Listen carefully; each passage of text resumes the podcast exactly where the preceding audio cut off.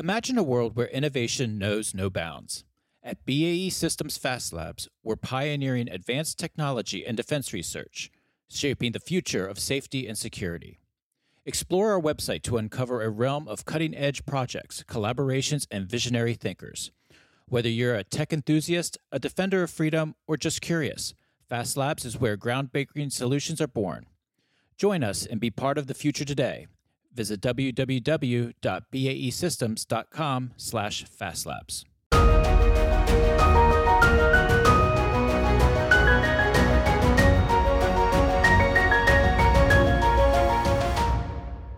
Welcome to From the Crow's Nest, a podcast on electromagnetic spectrum operations, or EMSO.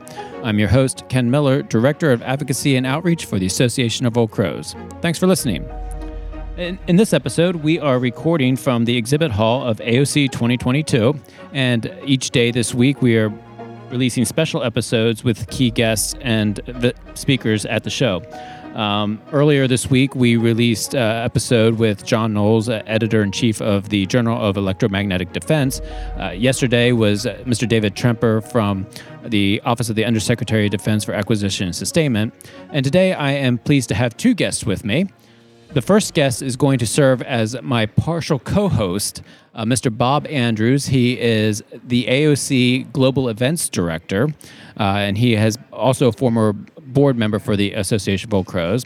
I also have with me Eric Bamford. Uh, he is the AOC International Region 1 director on the board, AOC Board of Directors, but he has 27 years of experience with the Norwegian Armed Forces. Uh, he's been working on EW since 2001, and he's currently serving in the post as Principal EWO for all the Norwegian Armed Forces, uh, a function placed in Royal Norwegian Air Force Air Combat Center.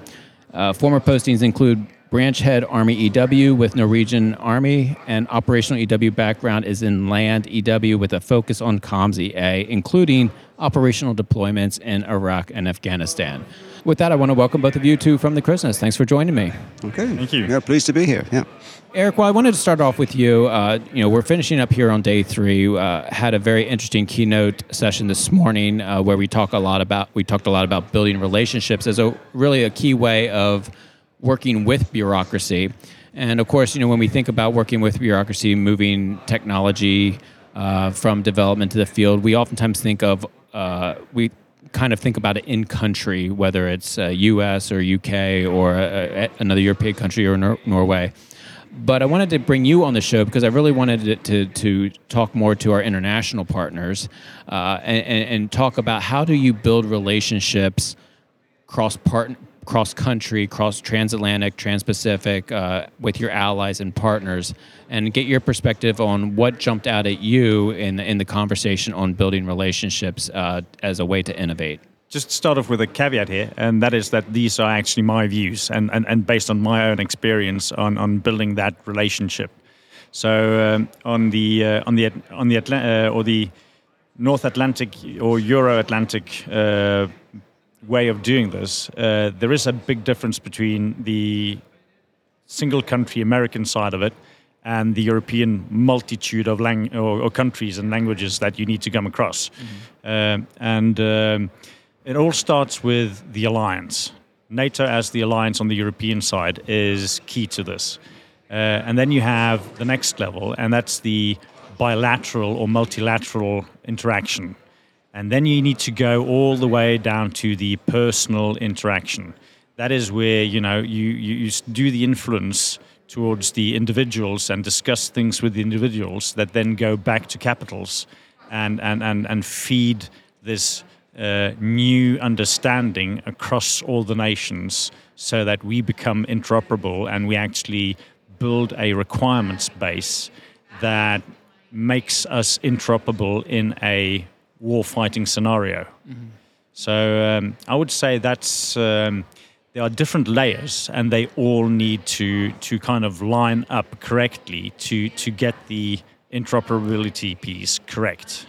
One one of the technology sessions was about standards, and um, it, it, got me thinking on, on, this idea of relationships. One of the points that was raised with uh, David Tremper yesterday, yesterday on yesterday's podcast, he talked about you know you have all these standards Um, and the important thing to focus on sometimes is translation between standards. And, and it, uh, my mind went to organizations um, and the need to translate not language per se, but translate relationships or translate processes between the standards and the bureaucracies that we have set up. Um, what are some of your thoughts on, on, on the need for maybe better translation uh, between organizations, partner countries? So, so, so um, the uh, the uh, NATO approach uh, on, on on standards is kind of twofold. Uh, it is as civilian as possible and as military or bespoke as necessary.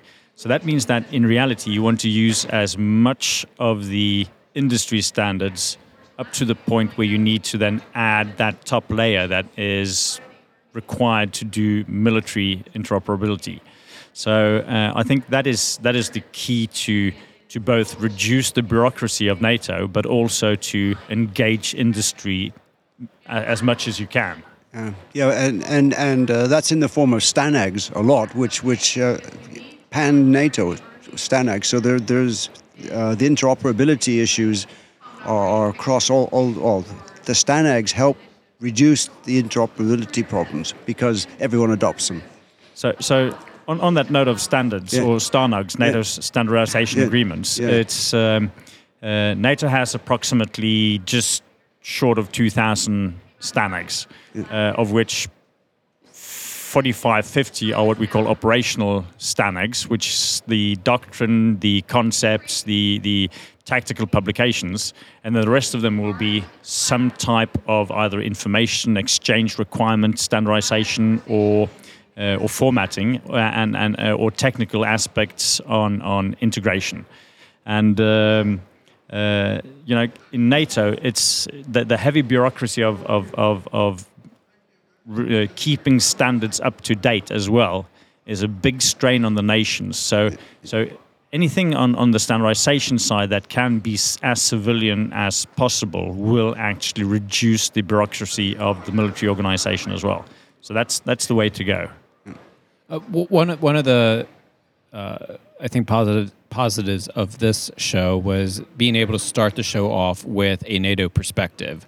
Uh, we had General Badia, who is uh, leads uh, the NATO Transformation Command, and uh, he he had some very strong words for how we proceed, you know, forward in the, in the alliance. What jumped out at you from his about his presentation? So one of the things I absolutely noted during his presentation was that he said ACT will be the custodian for standards, and, and, and, and I love it because you know getting custodians for, for standards in NATO is a big challenge. Normally, you will have to have a host nation, and a host nation in NATO on, on, on standard ownership or custodianship uh, is either a nation or a NATO body or entity. So when he came across and he said ACT will be the the the uh, custodian for, for the standards and, and and do that drive. Um, that is a you know it's it's a relief for, for, for the nations and it's actually a possibility to go on with some of the standards that have been kind of uh, tough to get people on board uh, to, to do because you know it, the custodianship doesn't doesn't fit the, the, the different nations it, it belongs to the, on the on the command side yeah, yeah but but that's that's a great thing he, he is going to do because it takes some pressure off the nations to provide that custodian work. It's, it's, it's, it's ongoing constantly, and it's a big load on many nations. Yeah. and, he, and he made a very good point in, in, in describing the, the, the, need for standardization as well, because he, he made the comparison of, of the American side of the, the alliance versus the European side of the alliance, where uh, he talked about the, the multitude of systems for instance, you know, the, he said, I think he said 26 types of fighter jets on the in, in the European theater, mm. and and that's where the standards come in. The standards come in to actually uh, align logistics, align uh, how we use things in operations, align uh, the, the, the information exchange between these 26 uh, platforms that, that are very diverse. So so. Um, uh, that is kind of the way to go uh, instead of forcing everybody to buy from a specific vendor.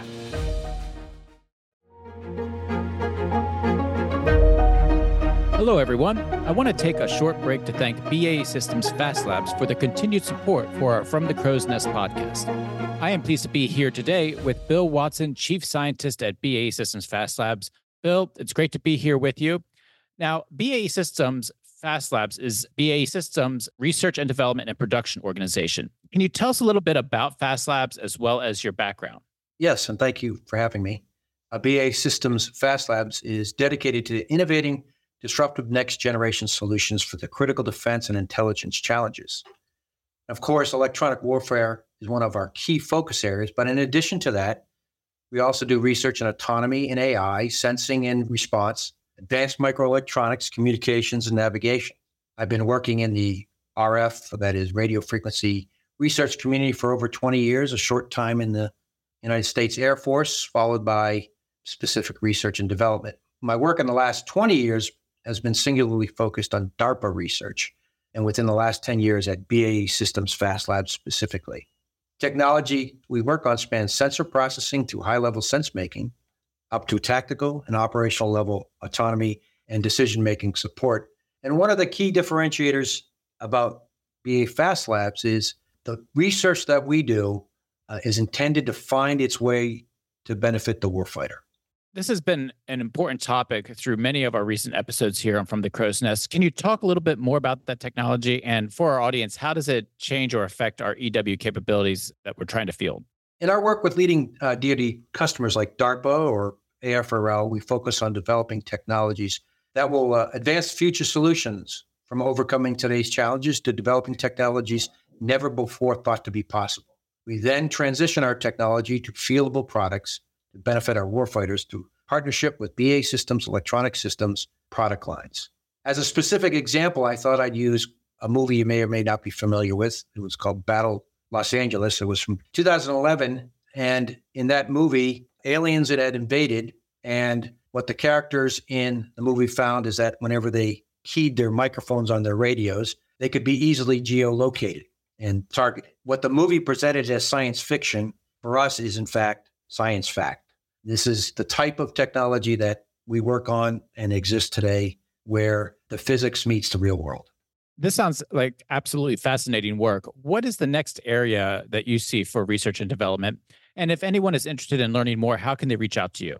Well, we can't say too much because of the sensitivity of our work, classification levels. But in Fast Labs, we are always working on the future state. No matter what the future threats are, we will continue to focus on solving the hardest problems to benefit the warfighter. If you're interested in more information about Fast Labs, you can connect with us on our website at baesystems.com slash fastlabs.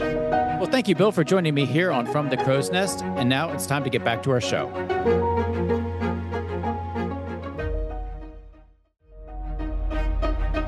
So, some of the conversation this week obviously has been about uh, current NATO operations, and obviously having to do with Russia's invasion of Ukraine.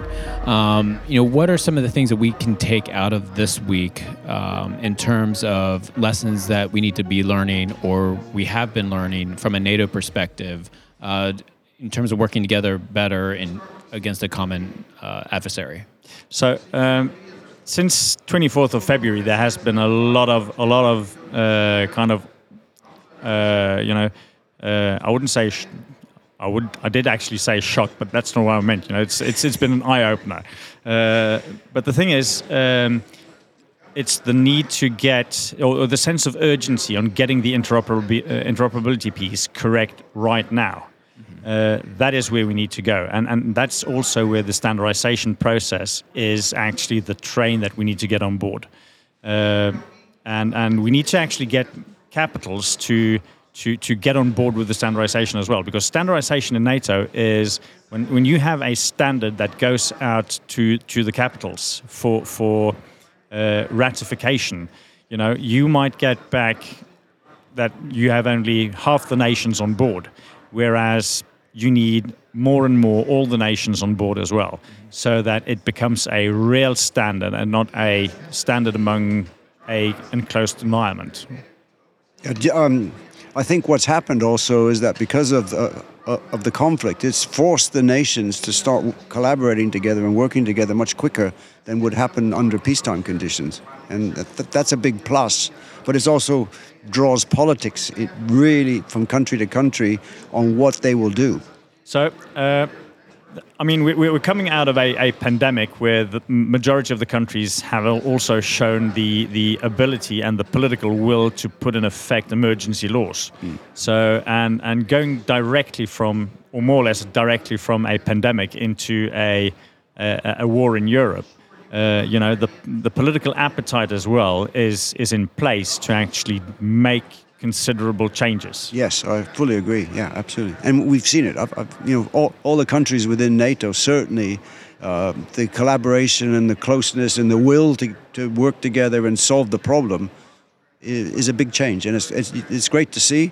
Um, that's what NATO is there for, and um, I'm, I'm pleased to see what's happening. I'm not pleased to see that we have a, a conflict, but it's accelerating some of the objectives that NATO have for collaboration. So I think it's good. I, I think I think the key point you said there, Bob, was yeah. a, a, accelerating uh, a change yes. on, on, that, and that's yeah. and that's important because oftentimes we understand that there's a problem or or or some issue we need to address, but we don't have that forcing function to really get there as quick as we need to, and and to see the the ex- acceleration take place has, has been good.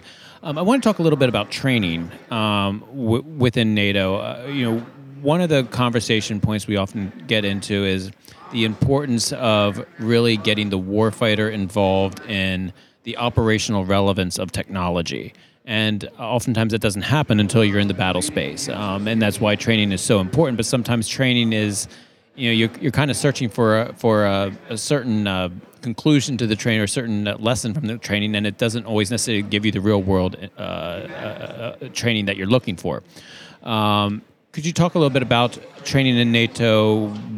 What are we learning here in the with the current operations that I, you think will improve our trainings to, to make us more prepared and to keep, keep that acceleration moving?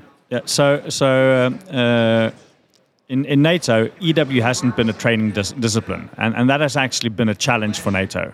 Uh, EW has been pushed out on the nations, and and and uh, uh, despite that, we've actually had the the uh, the uh, NATO JEWCS, the the joint uh, EW core staff that operates out of Yeovilton, and um, they provide EW training for NATO exercises for the MOU partner nations, and then for the rest of the the alliance partners as well. Um, they are they have a multitude of training days across the year. You know, they are constantly out traveling. So it is a tough job for that unit to, to provide EW training across the alliance. Uh, then you have the all the issues on EW live training, and that's the regulatory role for, for Spectrum across across Europe. Uh, so that limits kind of the, the, the effect of live training. Uh, you have training courses uh, at, for instance, like the, the NATO school in Oberammergau, which is another MOU organization. So it's, it's an accredited NATO entity, but it's not NATO in, in, in, in real life. Um, so they actually have uh, a couple of courses that have been growing over time. And uh, the latest addition to the EW portfolio is the NATO EMO course, which an EMO is then the the NATO equivalent term of EMSO in, in the US. Um, but that is actually driven by the EW community. Uh, it's uh, the startup was was um, tiresome in getting the other communities to come in with with mentors, speakers, instructors, and so on. So we, we, we have some we have we have to do a cultural change across the the the uh, stovepipes of spectrum management, NAVWAR, EW, and actually come together and and, and make this uh, make this work in a, a, in a coherent way in how we approach spectrum in campaign and operations. Mm. Um, where does um, EW sit within the NATO structure? at the moment. At the moment, I know it changes, but where is it heading now? Uh, because EW obviously has become raised its uh, or ha- has been elevated because of the conflict. Oh, yes. and, and and so is there a focus point within NATO's structure for EW? So the, the, the focus point will be the NATO JEWCS. So so they are they are the main provider, and they also provide then uh, policy officers that go in and and augment these staffs uh, when necessary, uh, and they also then support the NATO school with with SMEs along with some of the nations. But you will see that there is a, only a handful of nations that actually do support both the the the uh, the or man the JEWCS uh, and also bring speakers uh, and SMEs to to the NATO school.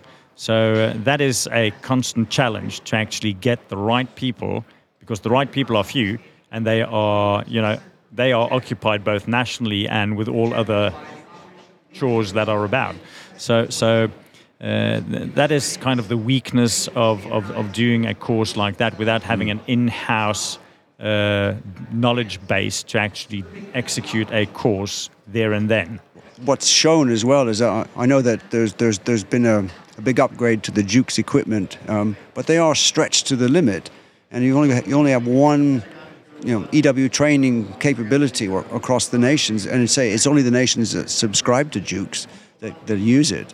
Um, so we have a shortfall in in in in capability because that JEWCS is overloaded. They are really very much overloaded. So, so um, uh, the partner nations or the MOU nations supporting the JEWCS just recently climbed from 12 to 13.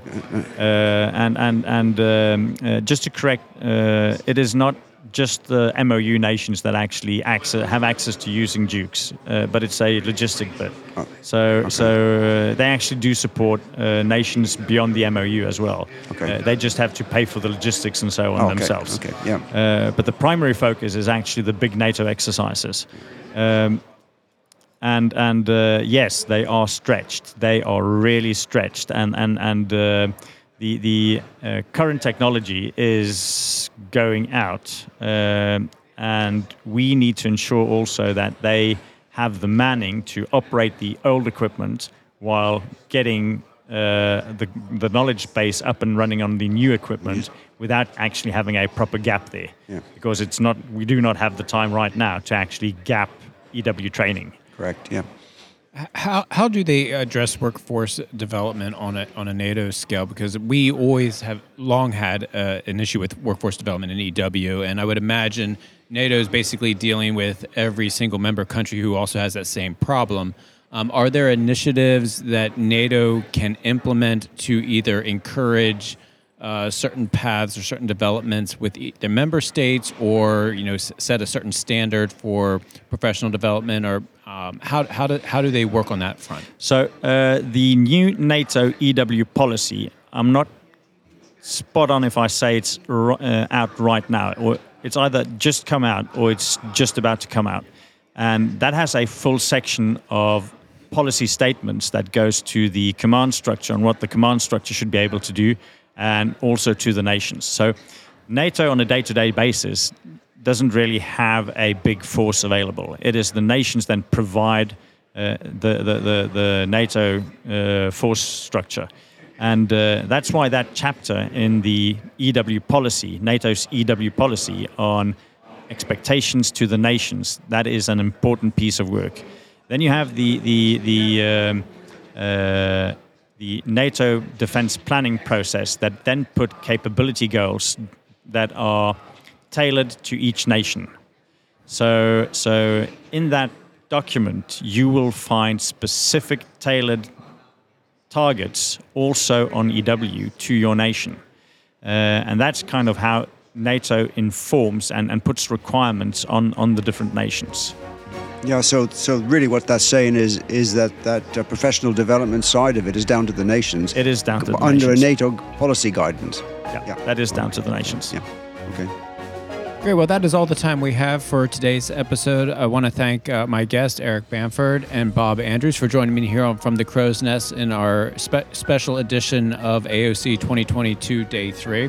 Thank you, gentlemen, for joining me on the on the show. Thank you. Thank you for being here. Yeah, thank you for being here. That will conclude this episode of From the Crow's Nest. I'd like to thank my guests, Eric Bamford and Bob Andrews, for joining me here on the show. Don't forget to review, share, subscribe to this podcast. We always enjoy hearing from our listeners, so please feel free to share your thoughts and recommendations. That's it for today. Thank you for listening.